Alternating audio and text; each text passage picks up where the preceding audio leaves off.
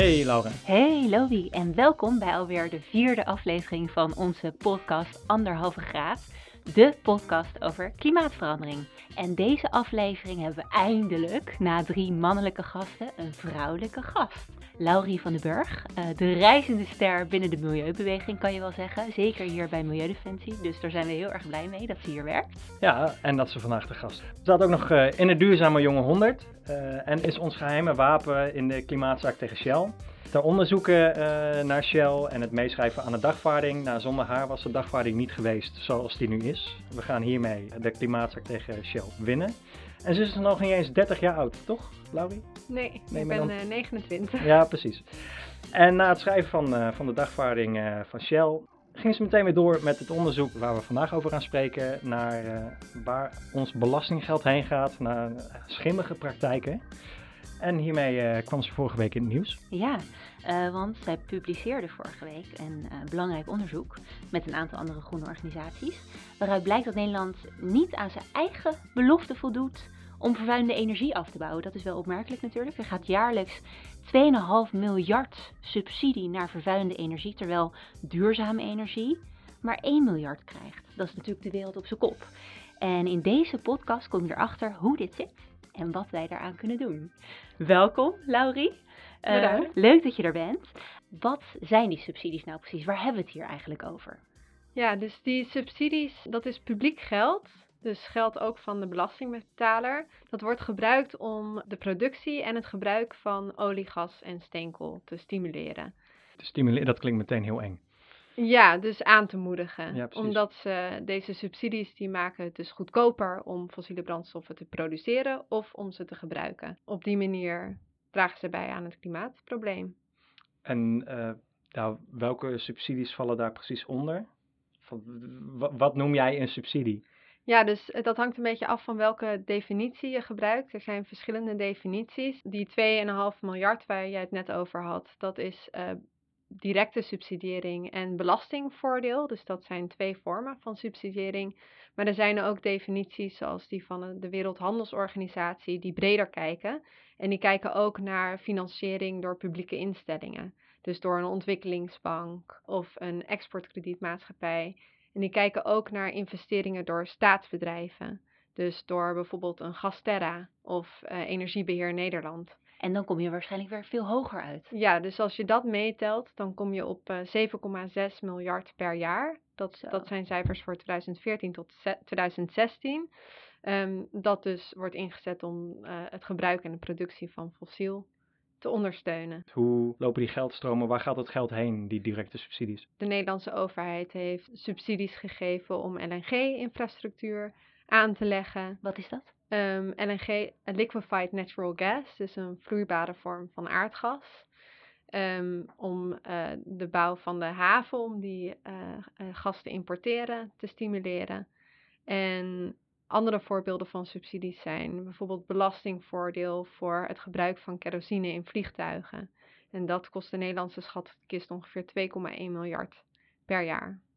Dat is eigenlijk dan ver uit het grootste deel. Want jij zei net, Laura, dat we 2,5 miljard aan fossiele subsidies uitgeven. En 2,1 miljard daarvan is aan kerosine. Ja, het lastige voordelen. hierbij is dat de, dus die 2,1 miljard, nee het is 2,5 miljard trouwens, van de Europese Commissie. Ja, Ehm, wij weten eigenlijk niet wat daarachter zit, omdat de Europese Commissie deze cijfers heeft gepubliceerd, zonder ook inzicht te geven over op, op welke maatregelen hierachter zitten. Dus die 2,1 miljard die ik net noemde, die komt uit dat totaalbedrag van 7,6 miljard. Ja. En dat is inderdaad de Oh. grootste subsidie die wij in ons onderzoek hebben kunnen identificeren in Nederland. ja. Dus, dus die cijfers van eh, de Europese Commissie zijn niet openbaar, maar jullie hebben jullie eigen onderzoek gedaan en daaruit blijken deze cijfers. Ja. Juist. dus we hebben nu heel veel cijfers genoemd. Ja. ik, ben, ik ben in de war, Ja. maar Het is gewoon veel. het is veel en Ja. het grootste deel gaat naar kerosine. Ja, Een groot deel. ja. Ja, Ja. Een Ja. Heel, ja, een heel groot, ja, oké, duidelijk. Wat mij. misschien nog wel goed is om te noemen over die definities, is dat daar heel lang gesteggel over is geweest.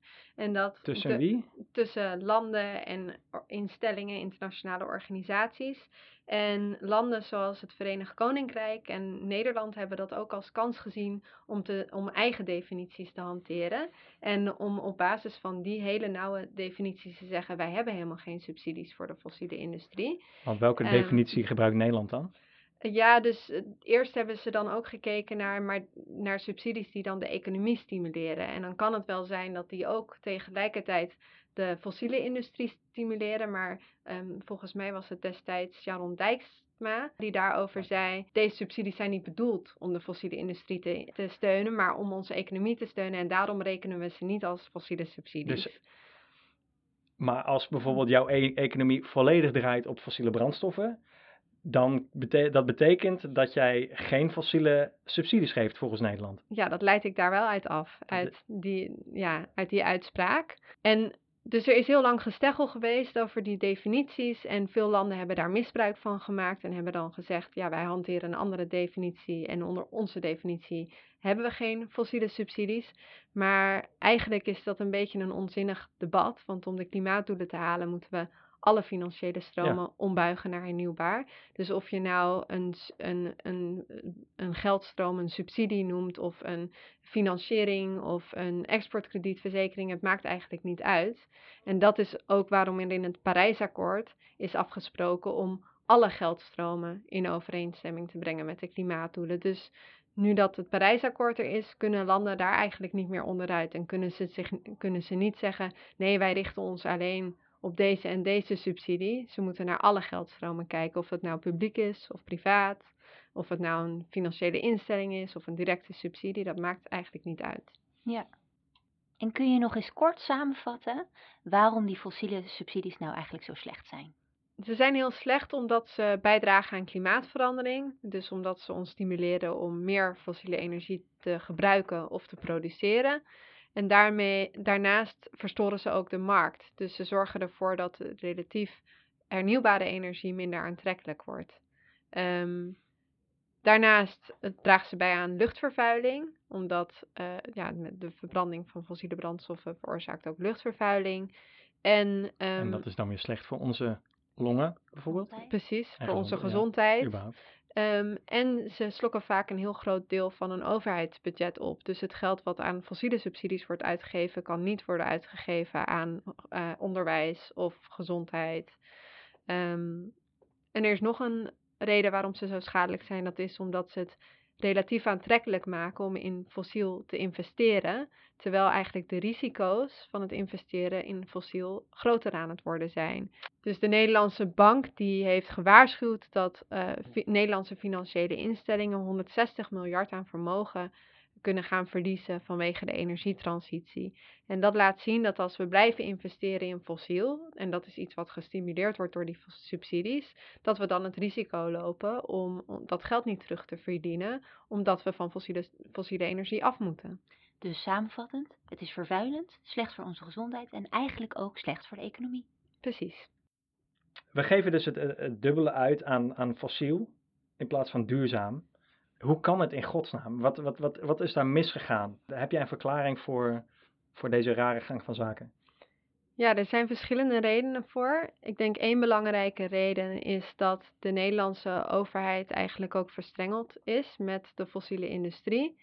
Ehm, de Nederlandse overheid investeert zelf ook in de fossiele sector en heeft dus ook inkomsten uit die sector. Dus daarmee is het zelf ook deels afhankelijk van de inkomsten die, die, die worden gegenereerd voor de staatskas. Kun je daar wat voorbeelden van geven misschien? Nou, bijvoorbeeld gas in, in Groningen, daar heeft de staat ook in geïnvesteerd. Dus eh, de Nederlandse staat is ook afhankelijk van die gasbaten. Die zijn nu natuurlijk heel snel terug gaan lopen. En die zullen verder teruglopen naarmate de gaskraan dicht gaat. Maar dat zorgt eigenlijk voor tegengestelde belangen. Dus enerzijds heeft de overheid het klimaatakkoord ondertekend en moeten ze die industrie gaan afbouwen. Maar anderzijds profiteren ze nog steeds van deze industrie. Dus dat zorgt voor tegengestelde belangen. Een andere reden waarom die subsidies er zijn is omdat de lobbymacht van de fossiele industrie heel sterk is. En ehm, zij dus ook in Den Haag en in uh, Brussel lobbyen voor steun van overheden. Hm. En daar zijn ze succesvol in. Ja, ik zou er nog een aantal kunnen noemen, maar volgens Heel graag. mij... ja, ik ben, ik ben er wel benieuwd naar hoor. Ja. ja, een andere reden is dat um, we altijd heel erg gericht zijn op hoe competitief onze industrieën zijn met andere landen. En een van de grootste kostenposten van onze grote industrieën zijn, is de energiebelasting. En daarom heeft Nederland gezegd en heel veel andere landen ook gezegd, we geven daar korting op. Dus jullie betalen minder belasting op de energie dat jullie gebruiken, want dan kunnen jullie beter concurreren met industrie in het buitenland. En dat is dan vooral datasteel uh, en raffinaderijen in Nederland waarschijnlijk ja, die de energie-intensieve industrie. En ja, waar dit eigenlijk, dit denken tekort schiet, is dat we weten dat we naar een fossielvrije economie moeten bewegen. En om die klimaatdoelen te halen, moet vervuilende energie steeds duurder worden. Dus er is de, sprake van een CO2-belasting, er is een emissiehandelssysteem op EU-niveau. En die prijs die gaat alleen maar oplopen. Dus het is eigenlijk juist in het belang ook van de energie-intensieve uh, industrie om weg te bewegen van fossiele brandstoffen en om zich op energiebesparing te gaan richten, zodat zij klaar zijn voor een fossielvrije toekomst. En daarvoor hebben ze ook juist ja, de beleid van overheid nodig om gestimuleerd te worden om die stap te gaan maken. Ja, zij zeggen nu zelf eigenlijk, ja, wij gaan zelf wel die innovatie ontwikkelen en zorgen dat we koolstofarme uh, technologieën uitvinden. Maar wat jij zegt, dat kan eigenlijk niet zonder ingrijpen van de overheid. Of zonder dat de overheid stuurt op het duurder maken van vuilende technologie. Ja, of in ieder geval dat niet goedkoper maken, want dat is wat de overheid nu doet. Ja, Nu maken ze het gebruik van fossiele energie in de industrie goedkoper door die energiebelasting laag te houden. Ja. En als die gewoon omhoog gaat of op normale hoogte wordt gehanteerd, dan is er weer een reden voor de industrie om minder energie te gaan gebruiken. En om daadwerkelijk die innovatie uh, voor te zetten. Want ja. nu, hebben ze niet echt een, ja, een, een, stok achter de deur of om een stok om mee te slaan. In ieder geval een stok om uh, duurzamer of innovatief hiermee om te gaan. Ja. En welke landen doen het eigenlijk wel goed? Jammer genoeg is er niet echt één land die je kan noemen die echt het goede voorbeeld geeft. Er zijn al dus tien jaar geleden internationaal afspraken gemaakt over het afbouwen van fossiele subsidies binnen de G20, dus de grootste 20 economieën van de wereld. Um, en sindsdien is het totaal aantal subsidies dat er wereldwijd aan de fossiele industrie wordt gegeven niet echt afgenomen. Maar er zijn wel een aantal landen die een aantal stappen zetten in de goede richting. Binnen de EU zijn er een aantal landen die zelf rapporteren over hun subsidies, die, dus daar, die daar dus ook veel transparanter over zijn. En niet net als Nederland het ontkennen van dat we subsidies geven aan de fossiele Precies. industrie. Ja, dus dat zijn bijvoorbeeld Italië en Duitsland en Frankrijk en Zweden en Finland. Die zelf rapporteren en die dan ook zeggen, oh deze subsidies zijn schadelijk, deze subsidies zijn minder schadelijk. Dus we gaan, we gaan met een plan komen om die af te bouwen. Er zijn ook landen zoals Duitsland die bepaalde subsidies al aan het afbouwen zijn. Ook vanwege bijvoorbeeld EU-regulatie die hen daartoe dwingt. Dus in uh, Duitsland uh, zijn subsidies voor bruinkoolmijnen uh, worden nu afgebouwd. Um, Want dat kan de EU wel bepalen? Ja. Oké. Ja, dus in, volgens mij was het 2010 is er wetgeving op EU-niveau aangenomen om subsidies voor bruinkoolmijnen um, af te schaffen in 2018. Hm. En dan, maar ze bestaan nog steeds dus? Ja, er zijn dan nog een aantal uitzonderingen voor bepaalde subsidies die voor bepaalde subsidies die er dan zijn om bijvoorbeeld werkers uit die industrie te steunen om uh, een nieuwe baan te vinden of om de gebieden weer te herstellen die mhm. zijn geschaad door uh, de, de kolenmijnen. Dus dat zijn eigenlijk een soort van eerlijk omschakelen subsidies die dan nog langer worden verleend. En die zijn dan nog wel langer toegestaan. Zijn er wereldwijd eigenlijk nog mooie voorbeelden te bedenken? Ja, dus um, er zijn zeker wel een aantal landen waar wel stappen zijn genomen. Uh, een van de landen waar vaker subsidies al zijn hervormd, maar daar zijn die hervormingen soms ook wel weer teruggedraaid, is Indonesië. Oh. En um, ook in andere uh, ontwikkelingslanden of landen in het mondiale zuiden ehm, zijn wel vaker subsidiehervormingen doorgevoerd. En de reden daar is eh, vaak niet zozeer het klimaat of het feit dat die subsidies een schade eh, veroorzaken aan het milieu, maar omdat die subsidies gewoon een heel groot deel van het rijksbudget opeisen. Ja. Dus dat zijn landen die zeggen, oh we moeten eigenlijk ook investeren in educatie, we moeten Ja. ook investeren in gezondheid, maar we zien nu dat soms in sommige landen toch wel tot wel 30, 40 procent van hun budget naar het subsidiëren van fossiele energie gaat. Wa- waarom is dat ooit zo gebeurd eigenlijk? Ehm, Dat er zoveel geld naar, naar de vervuilende industrieën zou gaan. ja, dat is. Ze hadden daar belang bij blijkbaar. Ja, dus dat is soms hebben landen daar zelf belang bij, maar het wordt ook wel vaak als politiek instrument gebruikt. Dus als er verkiezingen zijn en jij eh, als eh, kandidaat ehm, jezelf kan promoten door te zeggen ik ga energie heel goedkoop maken, Ja, dan kun je ja, daar ja. heel veel stemmen mee winnen. Dus dat is ook wel wat je vaak ziet in landen als Indonesië, waardoor hervormingen, eens volgens mij was dat in 2015, is er toen 15 miljard in het budget vrijgemaakt door die subsidies terug te draaien. Ja. En dat kon dan worden besteed aan, aan andere dingen, aan dingen die echt het maatschappelijk belang dienen. En dat, dat, Ehm, dat was toen net toen Widodo verkozen werd. Dan, Dat heeft denk het daar ik, niet mee ja. te maken? Dat denk, dat denk ik, ja. Nou, dat, het is dus vaak wel een, iets wat bij ehm, verkiezingen aan bod komt. En wat je dus ook ziet dat soms bij een nieuwe regering Ja. worden dat soort stappen dan weer teruggedraaid. Ja. En in India zijn ook heel veel subsidies hervormd. En daar is het wel op een hele interessante manier gedaan. Want een van de manieren waarop ze mensen, eh, waarop ze daar steun voor kregen, was door een campagne die er daar is opgezet. Om rijke hu- huishoudens te vragen om, ehm, ehm, om eh, vrijwillig hun subsidie op te geven. Zodat dat geld beter kon worden besteed en beter kon worden verdeeld. En, dat, werd gedaan? En Ja. dat, ja, volgens mij is er, ik weet de cijfers niet uit mijn hoofd, maar volgens mij waren er toen iets van eh, een miljoen huishoudens die vrijwillig, vrijwillig hun energiesubsidies hebben opgegeven. Wow. Er is er ook eentje voor de show notes trouwens, eh, Laura. Dat ga- Zeker, gaan we ja. even opzoeken en dan... eh, Die zet ik erbij. In Nederland moeten we in 2020 volgens mij helemaal op nul zitten qua subsidies eh, voor fossiel. En je geeft aan, de EU kan soms die regels echt opleggen. Ja. Maar is dat, geldt dat dan voor ons ook? Is dat echt een vereiste vanaf EU-niveau? Ja, dat zou je eigenlijk een keer in de rechtbank moeten testen. Jee, nog een klimaatzaak. Ehm, nou, er, is, dus er zijn heel veel verschillende niet bindende afspraken gemaakt over het afschaffen van die subsidies. En binnen de G7 is er afgesproken om die subsidies voor eind 2025 af te schaffen. En binnen de EU zijn er verschillende toezeggingen gedaan dat die subsidies in 2020 afgeschaft zouden worden.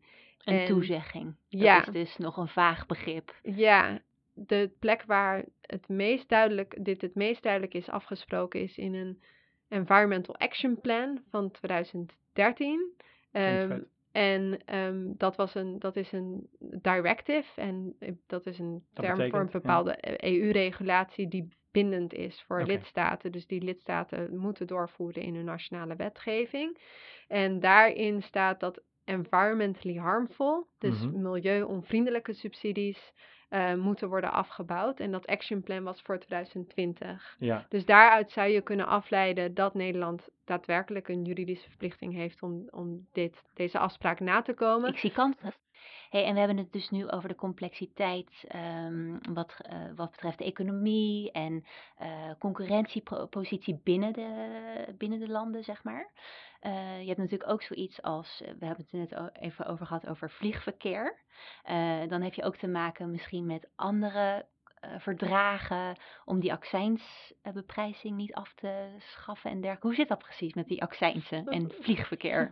Volgens mij doel je op de Chicago Convention. Juist. Ja, dat is een verdrag dat in 1944 is gesloten tussen allerlei landen. Ehm, internationaal verdrag. Waarin is afgesproken dat landen het gebruik van brandstof door de, door de vliegindustrie, door de luchtvaartindustrie, niet zullen belasten. Om voor een gelijk speelveld te zorgen. En overheden wijzen nu heel vaak naar dat verdrag als een soort van excuus om geen belasting door te voeren op het gebruik van kerosine. Maar eigenlijk betekent dat verdrag helemaal niet per se dat landen dat, dat daar niks op kunnen doen. Dus landen kunnen alsnog ook afspreken, we gaan een belasting doorvoeren op het gebruik van kerosine door de luchtvaart. Hm. Ehm, en er zijn al een aantal EU-landen die dit aan het onderzoeken zijn, waaronder Duitsland, maar ook Nederland.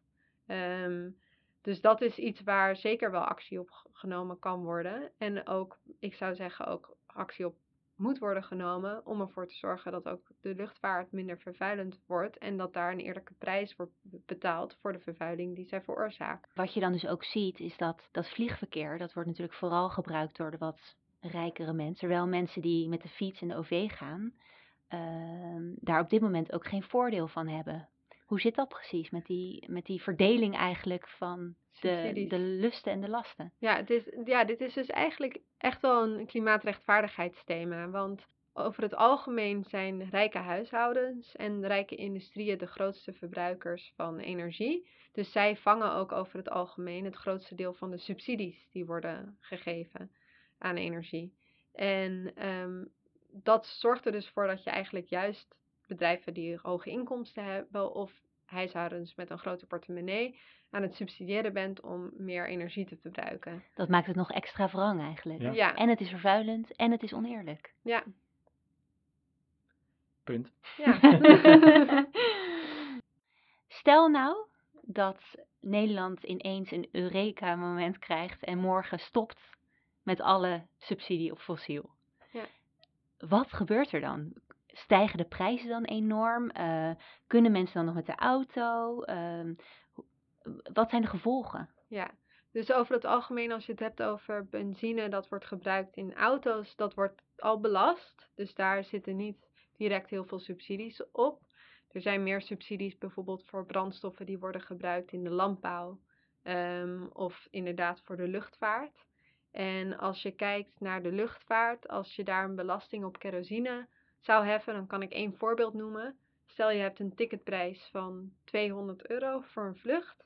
En je zou daarbij ook gaan betalen voor de kerosine die je in, tijdens die vlucht verbrandt. Dan zou daar 30 euro, dat is door Natuur en Milieu een keer uitgerekend, dan zou daar een prijs van 30 euro bovenop komen. Dus dan 15% extra. Ja, ja. 15% extra. Uh, een, ja, een, een prijs die 15% hoger En dat, dat zou voor, bij, nou ja, voor korte vluchten lijkt het dat, me, dat het nog een groter percentage zou zijn, aangezien je daar relatief meer ja. uh, kerosine verbruikt. Ja, ik weet niet of die redenatie klopt, maar... Ja, volgens mij wel, want je verbruikt veel kerosine bij het stijgen Precies. in het landen. Ja. Um, dus dat, dat is redelijk te overzien, zou ik zeggen, een, een stijging van 15% in de ticketprijs. Maar eigenlijk betaal je dan nog steeds niet helemaal de eerlijke prijs voor de luchtvaart, want dan heb je nog niet de gevolgen van, van Ja. die het veroorzaakt voor de klimaatverandering, de luchtverontreiniging, die negatieve effecten zijn dan nog niet bij Er de zit- prijs Er gerekend. zit nog geen CO2-prijs in. Nee, Dus eigenlijk zeg je, waar maken we ons nou zo druk over? Zo groot zijn de gevolgen niet. Nou, ik denk dat die gevolgen er wel degelijk zijn. Ik bedoel, zeker ook de industrie zal heel hard tegenstrippelen als van de ene op de andere dag hun kosten gigantisch omhoog gaan. En daarom moet je dit wel ook op een planmatige manier doen. En dat is het jammere, dat overheden al tien jaar lang zich committeren aan het afbouwen van deze subsidies, maar gewoon geen helder plan hebben om dat, eh, om dat ook over een bepaalde periode en dan uitgesplitst per subsidiemaatregelen Met harde deadlines. met harde deadlines en, en daar, zodat ook de industrie en, en de burgers daarop kunnen anticiperen. Maar eigenlijk, dan heb je die subsidies afgeschaft. Maar dan zijn we er nog steeds niet. Dan zouden we alsnog dan een CO2-prijs moeten invoeren, invoeren et cetera. Dus dat, het, het, is een, het is een deel van, eh, Ja. van de oplossing Ja. eigenlijk. Maar dat plan moet veel breder zijn dan alleen die subsidies af. Dat is wel interessant aan hoe het Internationaal Monetair Fonds naar dit onderwerp kijkt. Ja. Wat is dat voor een fonds? Dat is ehm, een eh, van de grote ontwikkelingsbanken wereldwijd. Je hebt de Wereldbank en de IMF, de in- Internationaal Monetair Fonds. Ja. En ehm, zij oefenen ook best wel wat invloed uit in ontwikkelingslanden, omdat zij leningen verlenen en daar bepaalde criteria aan eh, bij hanteren. Maar zij doen ook onderzoek naar energiesubsidies en zij hanteren juist nog weer een bredere definitie dan die wij zelf hanteren in ons onderzoek. Dus zij kijken niet alleen naar eh, subsidies doordat er een lagere prijs wordt gehanteerd dan dat de prijs eigenlijk zou moeten zijn. Ja. Maar zij kijken ook nog naar wat zijn de negatieve effecten voor het milieu, voor eh, onze luchtkwaliteit. Ehm, zelfs dingen als, oh dan krijgen we meer files Oh, Als ja. we, dat, dat rekenen zij allemaal mee. Zij zijn heel erg progressief eigenlijk, kan je zeggen. Ja, op dit onderwerp wel. en dat- dat- op basis Het is van... raar dat het bij, bij het IMF gezegd wordt, maar... Zeker, ja. Maar als je dus die methode hanteert, dan kom je wereldwijd op, wat is het, 5,3 biljoen, dus trillion in het Engels, biljoen eh, aan subsidies eh, per jaar. Zo. En als je dat niet mee- meerekent, die negatieve externaliteit, is het wereldwijd iets van 570 miljard Oké, dus dan tien keer zoveel per door jaar. Ja. die En hebben zij, eh, geven zij ook oplossingen? Ehm, dus zij werken met landen, met name in het mondiale zuiden, om die subsidies af te bouwen. En die helpen hun daar dan mee. Dat is vaak ook een criterium om bepaalde leningen Ja, te ja. verlenen. Het enige wat dus, dus instellingen als de Wereldbank en het Internationaal Monetair Fonds, die zijn al best wel lang met deze thema's bezig, maar die richten zich eigenlijk alleen op het mondiale zuiden, terwijl juist aan de productiekant weer meer veel subsidies ook in de rijke landen worden verleend. Ja, precies. En ehm, ja, dus, dus daarom hebben we, hebben we ook vanuit dus mijn, mijn vorige werkgever en de andere organisaties waarmee ik op dit thema werk, hebben wij steeds meer ingezoomd ook op die productiesubsidies. Om die ook in kaart te brengen en om ook te zeggen van kijk, we kunnen wel naar landen in het zuiden kijken, maar we hebben hier in, het, eh, in, de, in de rijke landen ook eh, heel veel subsidies die moeten worden afgeschaft. En wij zijn verantwoordelijk voor het grootste deel van de vervuiling. klimaatprobleem. Dus Ja, ja, precies. Dus Ja. dan gaan gaan we we, wel zo eerlijk zijn. gaan we iedereen de les lezen over hoe, de- hoe ze het moeten doen. En dan gaan we zelf vrolijk, terwijl we het en veroorzaakt hebben, gaan we er zelf ook nog vrolijk bij verder. Als je nou een maatregel zou mogen kiezen, die we nu meteen kunnen invoeren, wat ontzettend veel impact zou hebben. Waar zou je dan voor kiezen? Ja, ik weet niet of het heel effectief is om van de een op de andere dag een één maatregel in te voeren die van alles verandert. Ik zou zeggen, nu dat Nederland, eh, nu dat het ministerie van Economische Zaken en Klimaat is begonnen met het in kaart brengen van de subsidies die we verlenen en nu het heeft toegezegd dat het daar een beleidslijn op gaat formuleren, is het gewoon heel belangrijk dat het ministerie nu doorpakt.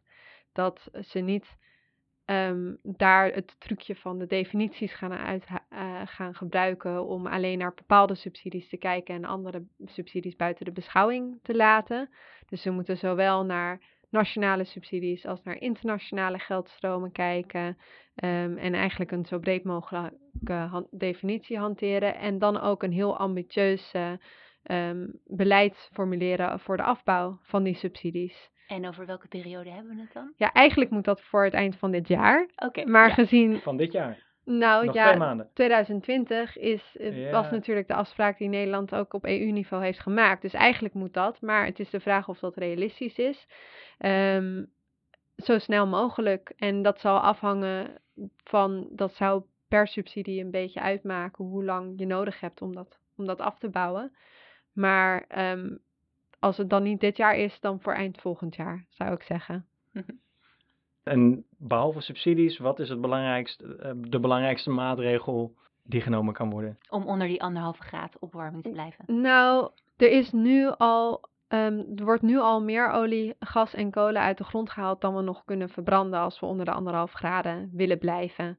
Ehm, dus dat betekent dat er eigenlijk niet meer geïnvesteerd kan worden in nieuwe olie en gas en, dat, En steenkolen. dat ligt eigenlijk bij de eh olie, kolen en gasbedrijven dus. Dus enerzijds, anderzijds eh, verlenen overheden vaak vergunningen voor het winnen van olie, gas en, en steenkool. Ja. En dus kunnen overheden ook zeggen, wij gaan die vergunningen niet meer le- verlenen. Vanaf En- nu stop, sloes. Ja, en dat is wat een aantal landen al aan het doen zijn. Dus Welke? eh, Costa Rica, Belize, die heeft productieinperkingen opgelegd. Denemarken, Frankrijk. Dus vaak gaat het voor een deel van de productie. Mhm. Dus in Frankrijk gaat het over olie- en gaswinning op zee. Ja. En daar hebben ze helemaal niet zo heel veel olie- en gaswinning. Is, het een is dat een symbolische maatregel van... eh, Dus je zou kunnen zeggen, het is tot op zekere hoogte symbolisch. Maar ik denk dat je niet kan onderschatten wat de waarde van zo'n symbolische maatregel kan zijn. Als dat jou in een positie plaatst om internationaal andere landen te overtuigen Ja. om hetzelfde soort beleid door te voeren. En daar ligt voor Nederland volgens mij een hele goede kans. Want we hebben afgesproken om de gaswinning in Groningen af te bouwen. Nu al in 2022. Ehm, dat, is, dat was het grootste gasveld van Europa. We hebben nog gas en oliewinning in kleine velden. Als we daar nou ook een duidelijk plan voor afbouw uh, op hebben, dan is dat een beleid dat wij internationaal kunnen promoten en kunnen zeggen: kijk, dit hebben wij in Nederland gedaan. Dit moet overal gebeuren. Willen we onder de anderhalf graden blijven? En wij hebben het zo aangepakt, dus jullie kunnen het ook doen. Uh, dus daar zie ik ook een hele belangrijke kans wij kunnen voor echt Nederland. voorbeeldfunctie claimen. Op dat onderwerp wel, ja. Geen vergunning meer verlenen. Maar dan moeten we het wel eerst doen. Ja, precies. Voorbeeldfunctie zijn. Eigenlijk. Ja. Hey, en voor de luisteraars van onze podcast, wat kunnen die volgens jou het best nu meteen doen om uh, het klimaat te helpen? Ja, ik denk een van de dingen die er nu aan zitten komen is de klimaatstaking op 27 september in Den Haag. Kom daar sowieso naartoe. Mooie oproep. Um, ja. Want dan kunnen we ook richting de overheid ons gezamenlijk uitspreken. En Precies, laten merken dat we willen dat zij, uh, dat zij veel meer gaan doen. En ook zich aan de agenda uitspraak gaan houden. En dus de uitstoot van Nederland, binnen Nederland en buiten Nederland veel sneller gaan terugbrengen. Ja. Um, en nog even voor de luisteraar, de Urgenda-uitspraak, wat hield het ook weer in? Nou ja, Urgenda is een Nederlandse organisatie die in 2013 een rechtszaak is begonnen tegen de Nederlandse staat over klimaatverandering. En die hebben zij tot twee keer toe gewonnen. Um, en deze zaak ligt nu bij de Hoge Raad. Dus in december is de uiteindelijke uitspraak. Maar um, de eerdere uitspraken uh, zeiden dus dat de Nederlandse staat meer moet doen om de uitstoot te verlagen, om uh, de klimaatdoelen binnen handbereik te houden. Eigenlijk in 2020 moet het 25%, minder uitstoot in vergelijking met 1990. Ja, precies. Ja. Um, ja, je dus weet... tijdens die staking kunnen we daar nog een keer de aandacht op vestigen? Absoluut. Um, dus die staking, dat is één ding die je kan doen. En daarnaast denk ik dat het belangrijk is om uh, dus je overheid erop aan te spreken om in actie te komen. Dat kan via die staking. En ook om bedrijven daarop aan te spreken en, en verantwoordelijk te houden voor de klimaatimpact die ze maken. Want natuurlijk is het ook belangrijk om eh, dingen te doen als individu. Je kan minder vlees eten, je kan bewust of niet vliegen, je kan naar een groene energieleverancier gaan of zonnepanelen op je dak zetten. Ja, dat is ook allemaal wel belangrijk. Alleen uh, het is nu eenmaal wel zo dat overheden en bedrijven uh, veel meer geld hebben om te investeren en beslissen over miljarden die ze ieder jaar in onze economie steken. En um, dus als wij als wij de overheden en de bedrijven ertoe kunnen zetten om de transitie in gang te zetten, dan gaat dat veel sneller dan als wij als individu uh, stappen nemen. Een beter milieu begint bij jouw oproep aan overheden en bedrijven eigenlijk. Absoluut. Okay. Mooi gezegd, Loï. Ja. Uh, ik zie een nieuwe campagne. ja. Nou, dat zou best wel een leuke campagne kunnen zijn voor Milieudefensie ja. eigenlijk. Ja. Hmm. Laten we die eens voorleggen hier. Uh. Ja. hey, dankjewel, Laurie, voor ja, ik weet voldoende. Ja, ja, zeker. Ja, ik hoop niet dat ik jullie dat ik het weer meer heb uh, laten duizelen, alle cijfers. En... Het zijn een hoop cijfers inderdaad, maar je hebt wel uh, um, hel, helder. Uiteengezet wat het probleem is. Precies, ja, Ik, ik denk, ja, die cijfers inderdaad, die ga ik niet allemaal onthouden, maar. De kernboodschap is duidelijk. Oké, gelukkig. Nederland doet het gewoon niet zo lekker en uh, nee. moet het beter gaan doen. ja. ja. Dus luisteraars, bedankt voor het luisteren naar onze podcast Anderhalve Graad. Ja. Uh, check vooral de show notes. Daarin zal ik ook een linkje opnemen uh, waarin je duidelijk ziet hoe je mee kan doen met de klimaatstaking op 27 september. Um, wil jij nog iets kwijt aan de luisteraars? Ja, dus kom naar de klimaatstaking volgende week. Wij zijn er ook bij. Bij Info ben je erbij, Laurie? Ja, sowieso. Jij gaat niet aan het werk. Ga jij aan het werk, Laurie? Uh, Laurie en Laura. Dat is hartstikke verwarrend voor mij. Ja. Eh, dit kantoor is gewoon dicht hoor, op de dag van de klimaatstaking. Dat is wel een leuk feitje. Heel Milieudefensie gaat ook naar de klimaatstaking, want ons kantoor is zelfs dicht. Ja, we kunnen zelfs niet werken. Als maar ook de Inside Information normaal werkt er ook nauwelijks iemand op vrijdag. Hey, dus, dat is ook wel weer Ja, Laurie werkt. dus, dus, dus, dan eigenlijk ben ik jou nu nauwelijks iemand aan het noemen. Dat is ook niet echt ja, uh, heel lullig. Sorry. En lieve luisteraars, like de podcast en volg ons op jouw favoriete podcastkanaal, zoals iTunes, Spotify, Spotify, Soundcloud. Ja, dat uh, waren ze wel. Yes, hey, dat was hem. Tot de volgende. Tot de volgende. Doei. The Crush. ok.